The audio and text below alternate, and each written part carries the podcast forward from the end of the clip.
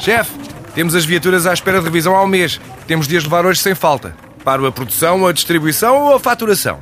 Cuide da sua empresa, que a Renault cuida das suas viaturas. Com o serviço Renault Pro Mais exclusivo para profissionais, conte com uma equipa especializada que lhe oferece soluções à medida do seu negócio e serviços como recolha e entrega de veículos para manutenção, horários de oficina alargados, serviços rápidos sem marcação e muito mais. Renault Pro Mais, ao seu lado para fazer a sua empresa crescer mais.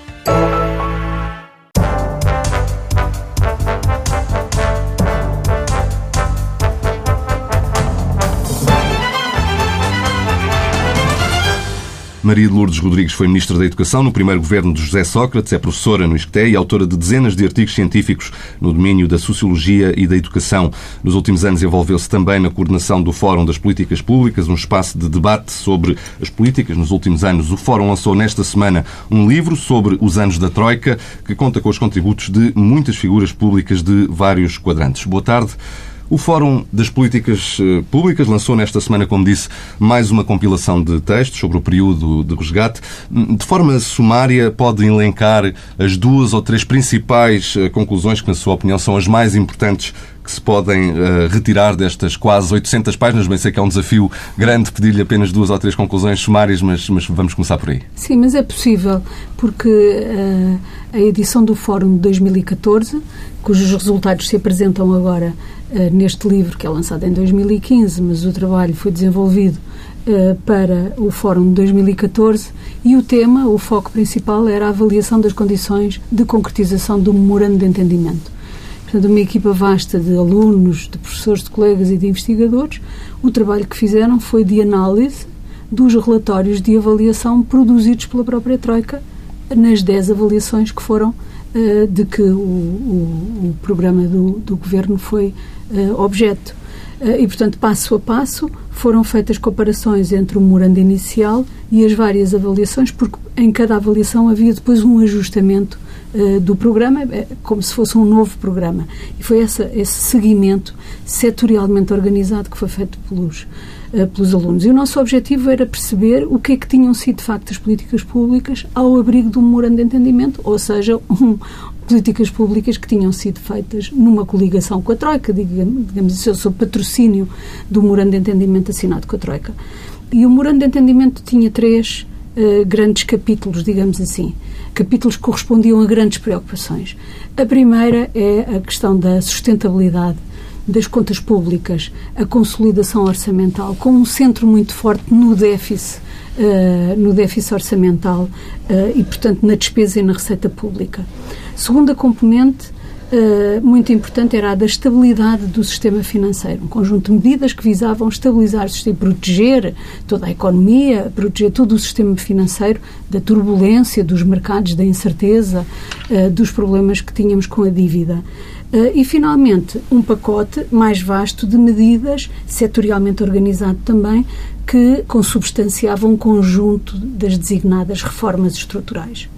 Então, passo a passo, o que é que nós podemos concluir? No que respeita à consolidação das contas públicas, eh, nenhum dos objetivos previstos no memorando inicial foi alcançado. Nenhum deles. Mesmo Esses objetivos depois foram sendo renegociados? Foram sendo renegociados, mas mesmo na renegociação houve objetivos que nunca foram alcançados. Aquele de que o governo mais se aproximou foi o objetivo do controle do déficit. E criou-se uma imagem pública de que o controle do déficit tinha sido conseguido à custa de um enorme aumento de impostos, de receitas, e não à custa de cortes na despesa. E essa percepção estará errada? Está errada. Essa percepção está errada. Aquilo que a análise dos dados demonstra é que a redução do déficit público foi conseguido, eh, mais ou menos 60% resulta de cortes na despesa e mais ou menos 40% resulta do aumento da receita. O que é que se passou que alimenta uma certa percepção pública que não é correta? Por um lado, uh, o governo de 3, 4 anos teve dois momentos, digamos assim, o primeiro biênio e o segundo biênio. No primeiro biênio, aquilo que aconteceu foi uma concentração enorme de corte na despesa. Foram feitos cortes, logo no primeiro exercício orçamental, de 10 mil milhões uh, de euros.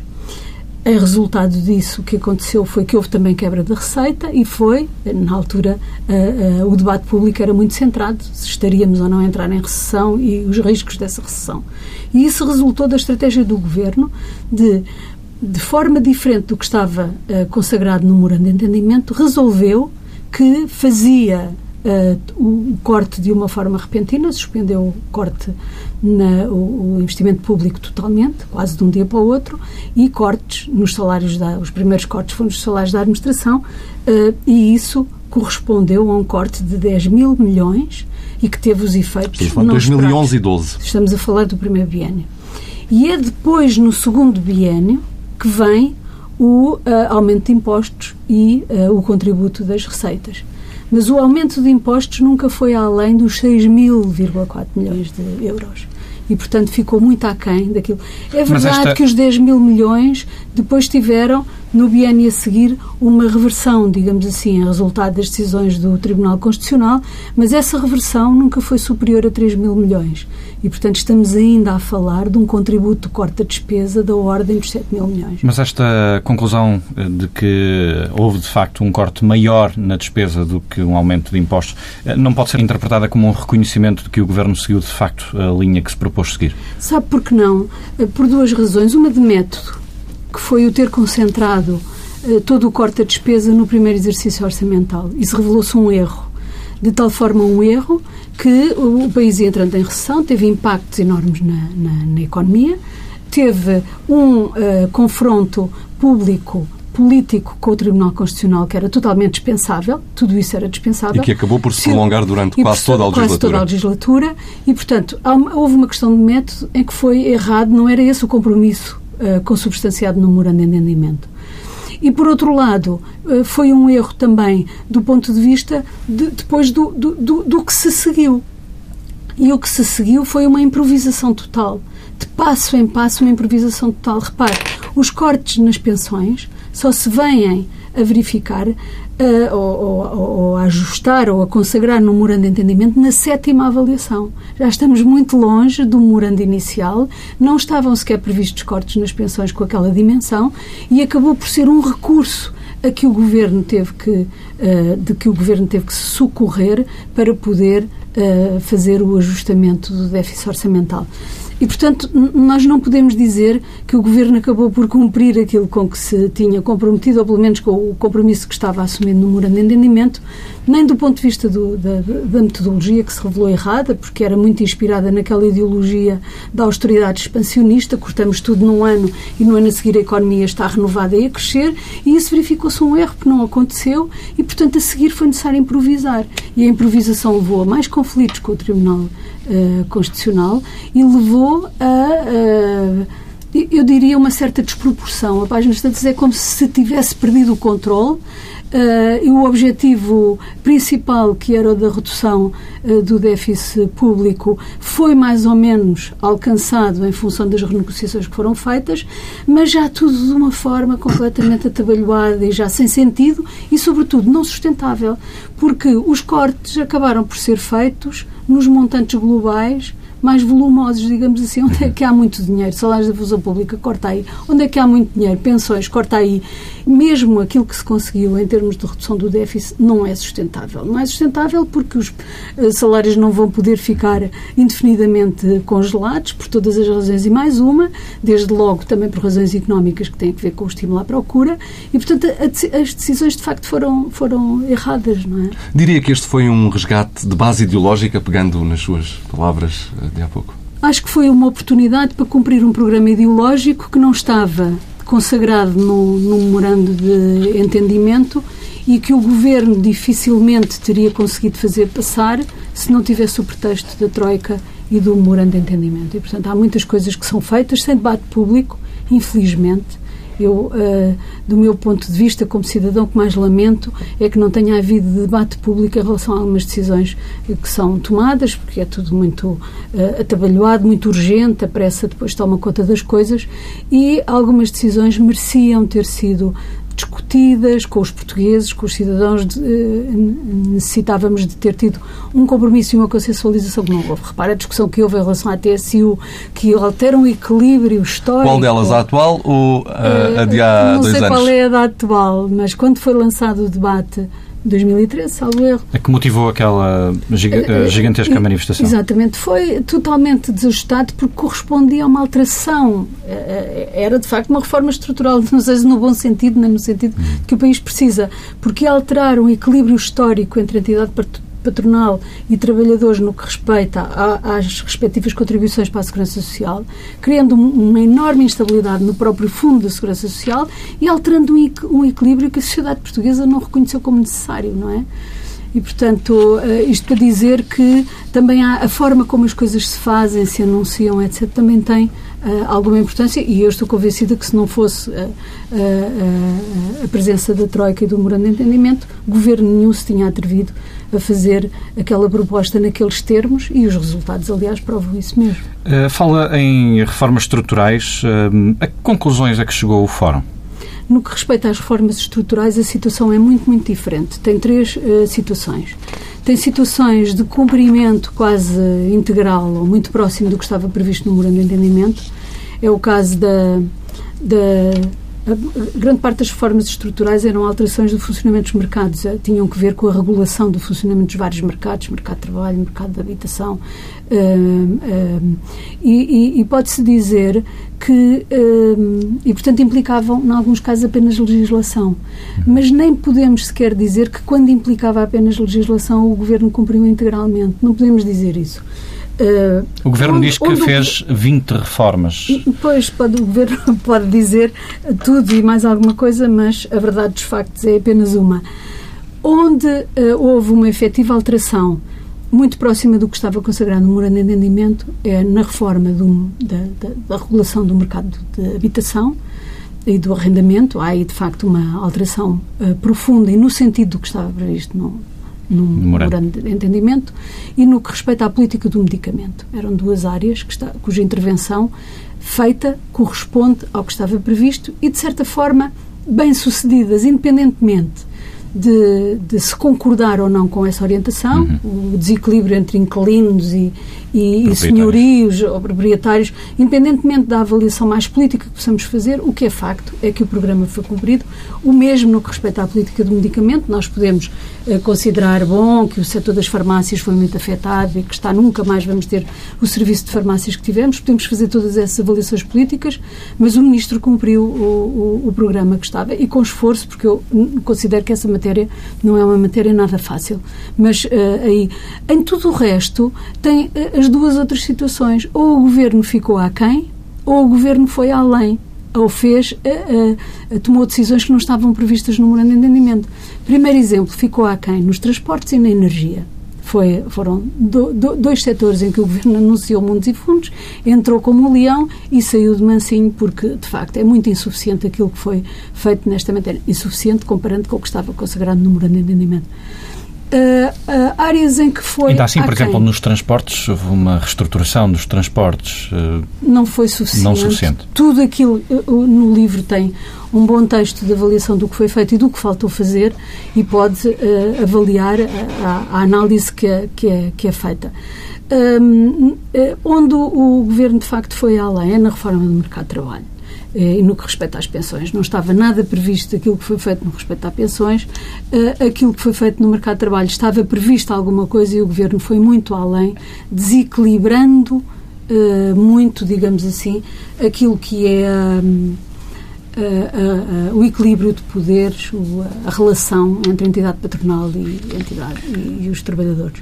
Logo no texto introdutório, uh, conclui que a avaliação dos impactos das medidas implementadas durante o resgate é negativa e menciona vários aspectos económicos e sociais em que, eh, em sua opinião, na sua opinião, o país regrediu, uh, mas não menciona a evolução das contas públicas, que tiveram uma evolução, enfim, que dificilmente se pode considerar negativa, à exceção, enfim, da, da, da, questão da dívida que tem aumentado, o déficit de facto caiu.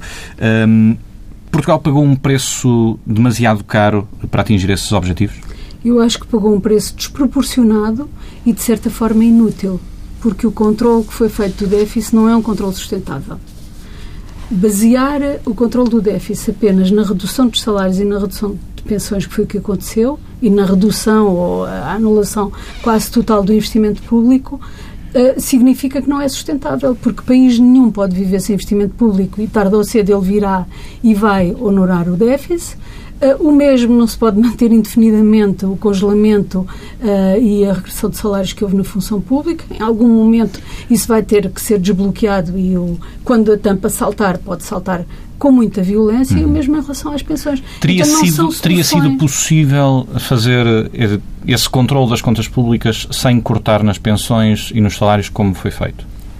Uh, o que estava previsto no memorando de entendimento era completamente diferente e, os, e as, os cenários de partida, digamos assim, os estabilizadores que tinham sido calculados, uh, apontavam para cenários em que era, em que era possível.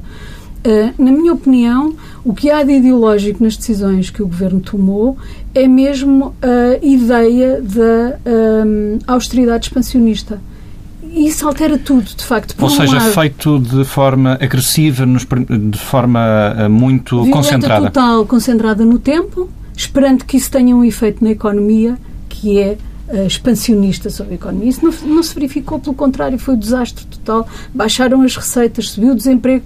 Não sei se se recorda de uma frase que, a páginas tantas, o ministro uh, Vítor Gaspar diz, não, é? em algum momento, perante uh, a análise da situação económica, ele diz: Não consigo perceber o que se está a passar no mercado de trabalho. E eu acho que esta declaração uh, do ministro Vítor Gaspar correspondia mesmo a uma perplexidade, a um efeito não esperado por parte do governo das medidas que tinha tomado, o seu efeito sobre o mercado de trabalho e sobre o desemprego e, portanto, isto diz um pouco tudo sobre uma orientação que está muito agarrada a um modelo econométrico uh, que uh, prevê determinados resultados, mas a realidade apresenta-se forma totalmente diferente e uh, os, os, planos falham aí. Neste uh, novo livro do Fórum das Políticas Públicas, há um dos textos que cita um aspecto que já mencionou, mas que eu gostaria de explorar um pouco. Nesse documento é citado um membro do governo que prefere manter o anonimato, uh, que admite que houve muitas medidas que não estavam na versão inicial, coisa que já referiu, e que foram inscritas porque faziam parte de uma agenda do governo. O governo terá assim ficado numa posição mais favorável perante a opinião pública para implementar essas medidas, dado que passou a haver uma espécie de obrigação do Estado e não apenas uh, daquele, deste governo em particular. Estamos a falar de medidas como o corte de salários, e normalmente impostos, etc. Houve aqui alguma falta de transparência uh, por parte do uh, governo em relação ao país? Deveria ter sido mais claro nessa intenção, nessa agenda que foi inscrita e que não estava no memorando inicial? Houve falta de transparência, houve falta de, de debate público também. Um, e é, essa citação que é feita por nós na, na, na introdução uh, vem de um estudo feito por colegas nossos da área da ciência política que, uh, que o fizeram e, portanto, é acessível essa declaração. E, e na minha opinião, é, é, é, isso mesmo. Foi a, a ilusão, não sei até que ponto ilusão, mas de que se podia aproveitar uma oportunidade para ir mais longe cumprindo um programa ideológico que não tinha sido sufragado, porque as promessas eleitorais do PSD e do CDS na campanha eleitoral não continham muitos destes, muitos dos elementos que depois uh, vieram a ser uh, concretizados uh, e o entendimento também não os. E, portanto, há aqui uma espécie de oportunismo político, digamos assim, para levar mais longe. Eu acho que com, no desrespeito das instituições, considerando que as instituições económicas e outras eram todas dispensáveis. Aliás, ouvimos isso muitas vezes do lado de membros do governo, de que as elites são isto e aquilo, e uma avaliação muito negativa das elites, das instituições, que tudo precisa de ser uh, mudado, como se fosse necessário, como se o, o, o, país fosse uma página não em branco, mas negra, que precisava de ser pintada de branco e depois uh, pintada de novo por este governo. Ora, uh, o país merece um pouco mais do que isso. Por um lado, o país não é uma folha negra, o país é o resultado do esforço de muitos portugueses uh, de muitos sacrifícios que foram feitos ao longo dos anos, que não mereciam ter sido destruídos. O Primeiro-Ministro agora diz que os sacrifícios portugueses não merecem ser destruídos, mas ele destruiu muito dos sacrifícios passados que os portugueses fizeram para construir o património que tínhamos na área da educação, na área da ciência, na área da segurança social, a confiança que os portugueses depositavam no Estado para a guarda das suas pensões foi totalmente destruída por este governo. As elites económicas foram destruídas eh, com esta convicção de que por voluntarismo se constrói um país melhor. O país não é independente dos seus cidadãos nem das suas instituições. O país, um, político, quando uh, uh, assume a governação, tem uh, o dever absoluto de respeitar as instituições, pode querer mudá-las, com certeza, não é nada disso que está em causa, pode querer mudá-las, mas não destruir para recriar uh, numa ilusão uh, ideológica que nada tem que ver com a realidade e que depois leva a fugas para a frente em que não se cumprem, não se cumprem requisitos mínimos do Estado de Direito, como o da negociação, da concertação social. quer dizer, um governo, quando ganha, ganha com que 35% de de, eh, de, votos, com 40%, mesmo com 45%, bom, isso não significa que é o país todo, não representa o país todo. Representa apenas uma parte do país e tem o dever de olhar para a restante parte do país e procurar gerir e uh, responder às expectativas. Uhum. Uh, ao longo deste período de uh, resgate, um dos temas que esteve constantemente no topo da atualidade e em discussão pública foi o da dívida pública. Um, os factos mostram que o país se financia hoje a taxas que são historicamente baixas. O que lhe pergunto é se isso é um mérito de Passos Coelho ou de Mário Draghi. É sobretudo Mário Draghi, na minha opinião, não é? Não havia muito a fazer nessa matéria. Aliás, no que respeita à estabilização do sistema financeiro e, à, e, e uma parte da gestão do, do da, da, dívida uh, estava muito dependente de decisões que fossem tomadas ao nível das instituições da União Europeia e foram, de facto, e isso mudou o cenário. Eu estou convencida que outras decisões vão continuar a ser tomadas e os cenários se vão alterar ainda no que respeita à dívida. Não tenho nenhuma dúvida de que uh, as, uh, a história ainda agora vai no início. Uh, porque, Acredita que vai subir muito mais? Acredito que vai continuar a subir e acredito que vai ter que ser reestruturada, renegociada de alguma forma, porque não há memória na história eh, de nenhum país ter pago dívidas destes montantes. E, portanto, sem renegociação, sem uh, ponderação, não, não, há memória. Uh, e, portanto, esse assunto o, uh, as instituições da União Europeia vão ter que resolver e resolverão, e sem dramatismos. Aliás, escusávamos era de ter passado estas passas do Algarve para lá chegar, mas que lá vamos chegar, não tenho nenhuma dúvida, porque simplesmente não é pagável a dívida, não sendo pagável, e havendo aqui um, hoje um outro compromisso por parte de, do Banco Central Europeu e das outras instituições, uh, não tenho dúvida que.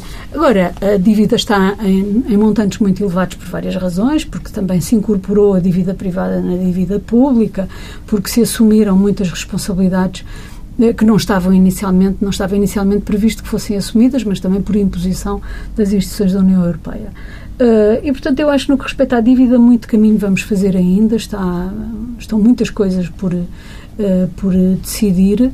Uh, acredita que, já falaremos melhor do, das propostas do Partido Socialista, mas acredita que um governo liderado por António Costa vai puxar por essa agenda? Acho que sim, acho que vai puxar, acho que tem que puxar, qualquer governo vai ter que puxar por essa agenda.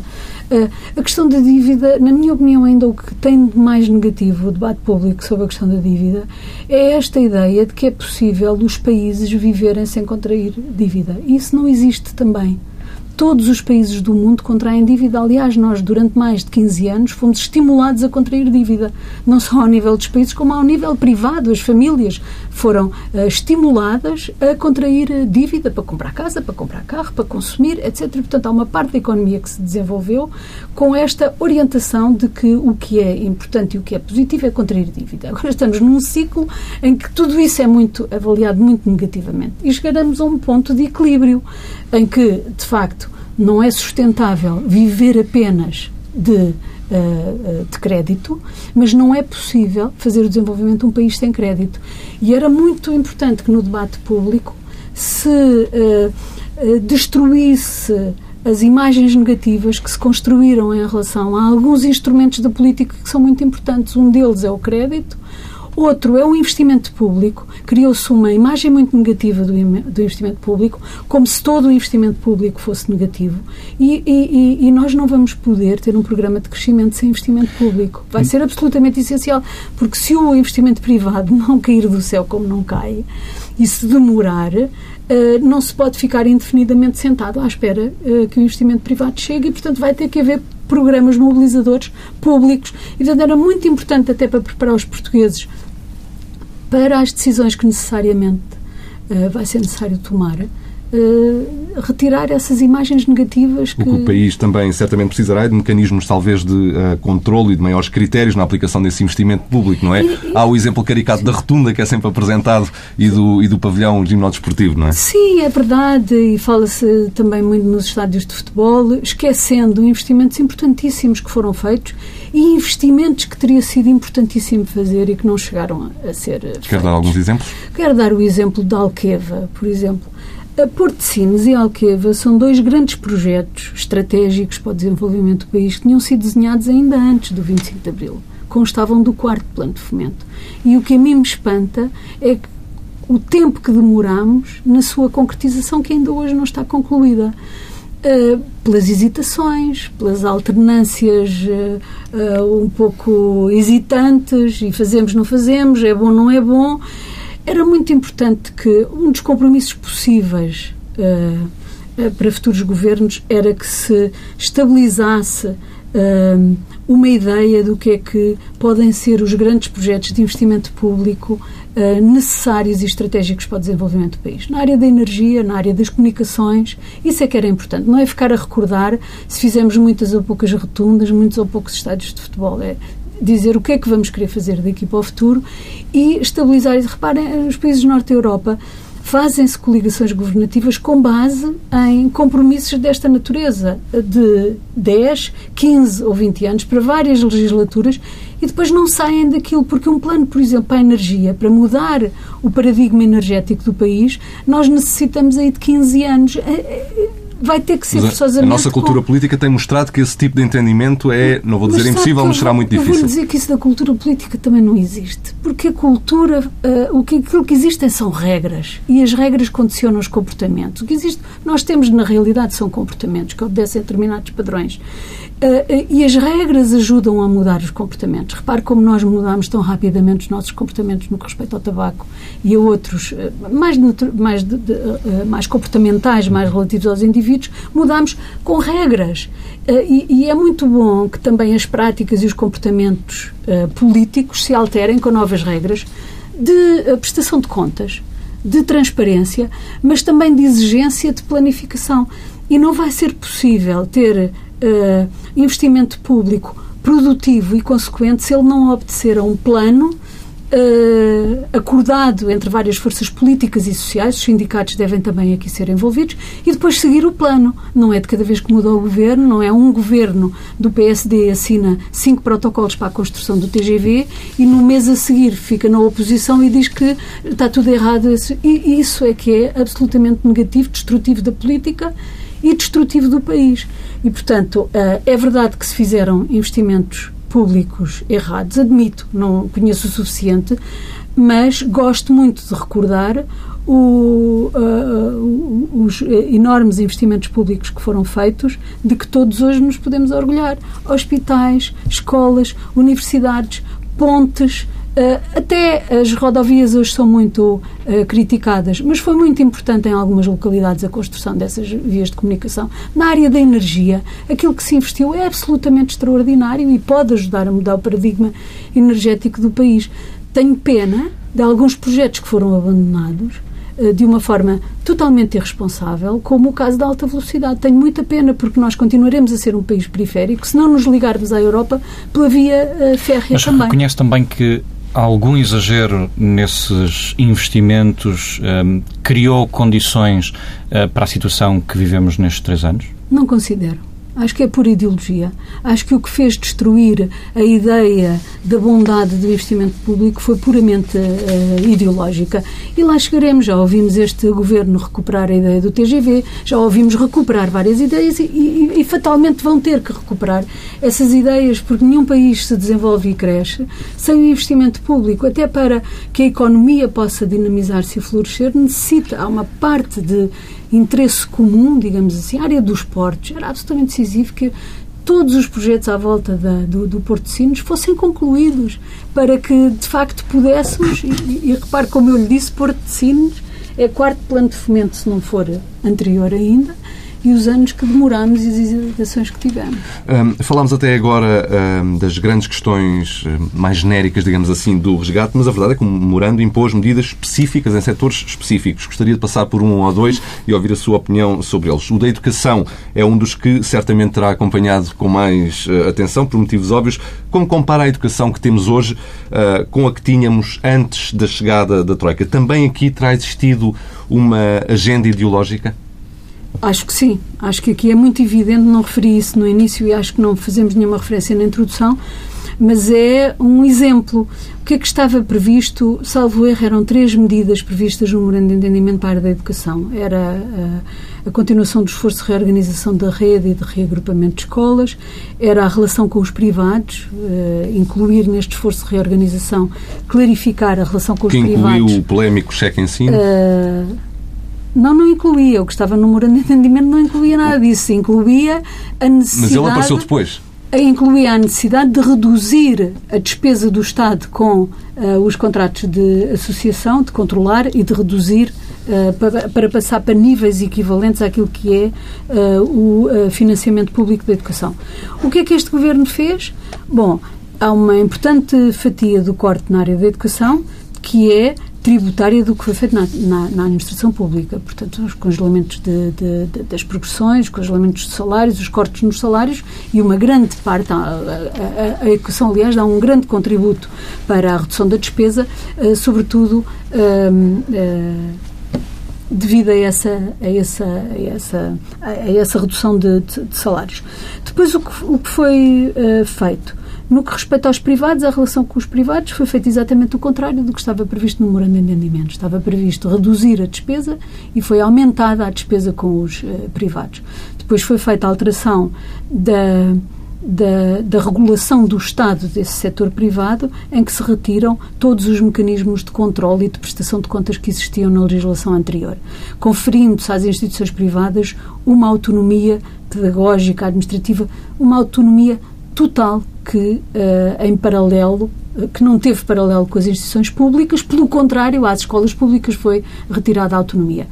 E depois este governo herdou uh, um, um, um, mecanismo de expansão e de generalização do ensino profissional, a partir até da experiência e com a colaboração das escolas privadas de, de formação profissional, e o que este governo fez foi destruir isso para uh, montar um sistema que, uh, felizmente, para o país, para as escolas, não estão a conseguir eh, montar, estão a fazê-lo de uma forma bastante competente e espero que não concluam nada de definitivo, que foi em cima de um Uh, conjunto de ofertas formativas conhecidas, com mais de 20 anos de experiência, que estavam a dar resultados, destrói isso e inventa o ensino vocacional, que mais não é do que aumentar uh, o tempo de trabalho dos jovens e das crianças nas empresas, onde deviam apenas estar pouco tempo a fazer estágios.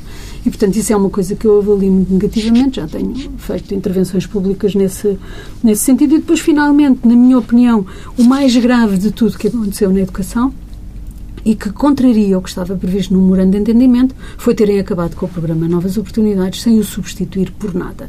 E hoje o que fizeram pior ainda, porque aprovaram uma lei que proíbe as escolas de admitir alunos com mais de 20 anos, jovens que tenham mais de 20 anos.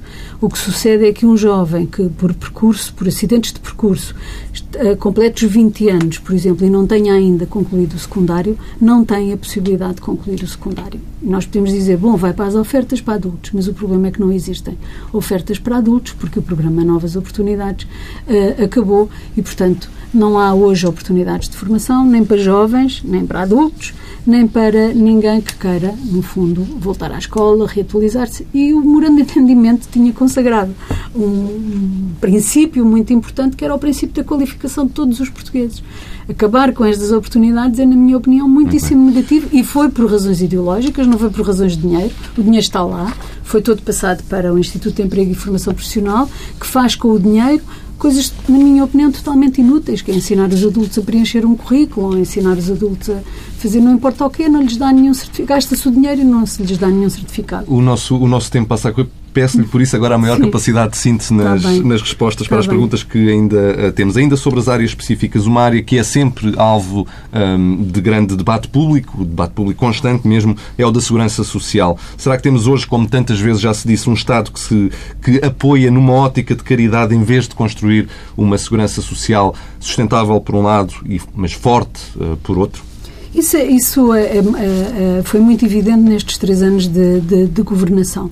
Repare, eu penso que as pessoas não têm a ideia de que o Estado transfere para o terceiro setor, só na área da ação social, 1.300 milhões de euros por ano. É um volume imenso de uh, recursos financeiros públicos que são transferidos para instituições privadas para fazerem aquilo que o Estado não quer fazer. E em que medida é que se transforma num apoio caritativo e não num apoio uh, de solidariedade social e de responsabilidade do Estado? Porque o Estado transfere não apenas os recursos, como a responsabilidade da identificação de quem necessita. E quando faz isto, quando transfere os recursos para uma IPSS ou uma misericórdia, para darem refeições a famílias carenciadas, mas quem define quem é carenciado é a misericórdia ou a IPSS e não o Estado, que diz em função determinada, está a entrar no domínio da caridade e uh, já desresponsabilizou o Estado de ter linhas de orientação e de intervenção pública visando grandes objetivos, como a redução da despesa ou a mitigação das desigualdades. Portanto, este é o principal sentido, é quando o Estado se demite de definição dos critérios para a atribuição desses subsídios, deixando na mão de privados essa definição uh, cria grandes vulnerabilidades para as pessoas. Temos tempo ainda para algumas perguntas sobre atualidade, breves perguntas. Eh, o PS apresentou uma série de propostas para o país e o PSD desafiou o Partido Socialista a submeter o estudo a uma análise de uma entidade externa eh, e sugeriu a UTAU e o Conselho das Finanças Públicas. O PS respondeu dizendo que estas entidades não o podem fazer, mas questões legais à parte, tem alguma objeção de princípio eh, contra essa verificação por parte de uma entidade externa desse programa do Partido Socialista? Dizer, eh, eu penso que é misturar diferentes planos. Uma coisa é a política, outra coisa é o controle da atividade governativa. Uh, e acho que é, de facto, uma, uma deriva para o lado. Nem sei o que é que, o que, é que passou na mente uh, de, de, dos dirigentes do PSD para fazerem essa proposta que é totalmente descabida. Por um lado, porque essas instituições são públicas e têm uma missão específica, consagrada na lei, não podem fazer aquilo que o Primeiro-Ministro ou que o dirigente do PSD se lembra de lhes atribuir. Não, não podem simplesmente fazer. Portanto, há uma, um desajustamento em relação àquilo que são as possibilidades. E depois, a, a, a, a sufragação uh, última, maior, Uh, compete aos portugueses e aos cidadãos e é no momento das eleições. Mas, é os, mas os, cidadãos não sabem avaliar uh, programas macroeconómicos e com medidas concretas que são complexas, exigem algum conhecimento e daí Sabe, a necessidade. Mas, mas, quer dizer, o que eu acho que isto levanta, e não, não é esta iniciativa do PS, eu acho que é o facto de termos tido um morando de entendimento com uma clarificação de medidas, de objetivos e de metas que introduz uh, na política portuguesa um outro nível de exigência Uh, não apenas na orçamentação, como na prestação de contas, e vai tornar uh, mais objetiva uh, o escrutínio das, das promessas. Julga que assim. esta, esta lógica que o PS inaugurou, de certa forma, de apresentar uh, um documento que será, na sua quase totalidade, vertido depois no, no programa eleitoral, mas que tem medidas concretas, contabilizadas com números concretos, esta deve ser uma lógica que deve passar a imperar na política portuguesa? Não sei se deve imperar, mas deve fazer parte. Acho que não deve esgotar-se aí a política. Há muitas medidas de política que não podem ser passíveis de definição de metas e de objetivos com essa Mas há outras que podem. Há outras que podem e as que podem devem sê-lo. Agora, há uma nuance aqui que a mim me causa alguma inquietação. É quando se submete a política à economia, digamos assim, ou a essa, eh, a essa tecnicidade. Eu acho que a política deve comandar e, portanto, preferia o exercício ao contrário, que é um político encomendar a um grupo de economistas vejam a viabilidade económica deste pacote de medidas. Não gosto da política escondida atrás uh, de cenários macroeconómicos. Gosto de política explicitada, quais são os nossos objetivos e o que é que queremos fazer. Vejam, por favor, senhores economistas, se isto tem viabilidade, que é que necessitamos, que recursos. E, portanto, é uma nuance, mas, na minha opinião, não, não é uh, indiferente, uh, porque seria o desafio que o PSD lançou, neste cenário não tinha, não tinha possibilidade de, sequer de ser uh, colocado. Ele só é colocado porque se inverteu, porque se apresentou. Mas, mas mais sim. uma vez, para, para, uma resposta brevíssima, sim, sim. Uh, tem alguma objeção de princípio? Não estamos a falar agora de ser a UTAL ou ser o Conselho de Finanças Públicas. Tem alguma objeção de princípio para que uma entidade externa, seja ela qual for, poderá até ser privada, uh, ah, um, estude, analise a viabilidade das propostas de qualquer partido, não especificamente não, desta do PS? Eu, eu, eu via um cenário que alguns países têm instituições que avaliam políticas públicas. Exatamente. Uh, Estou-me a lembrar da Holanda, por exemplo, por exemplo. tem um grande uh, Instituto de Avaliação de Políticas Públicas que, aliás, se situa do outro lado da rua uh, do, do, do Parlamento, salvo erro. e, portanto, e totalmente independente. E, e, vejo um organismo independente com universitários funcionando nos moldes da OCDE ou noutros moldes em que se cria uma cultura de avaliação uh, independente de políticas públicas no geral, não especificamente este ou aquele cenário. Não vejo um, um, um, instituto para ir controlar o trabalho que os economistas fizeram, que já é um trabalho técnico, mas vejo um instituto que avalie a, a execuibilidade de, de, medidas de política pública, das que foram executadas ou não, ou que são prometidas, isso vejo. Muito brevemente, já aqui referimos a questão da dívida, disse que acredita que António Costa vai avançar com uma agenda para a reestruturação da dívida. Da dívida. O que... Não disse isso, disse que ia fazer alguma coisa na frente europeia.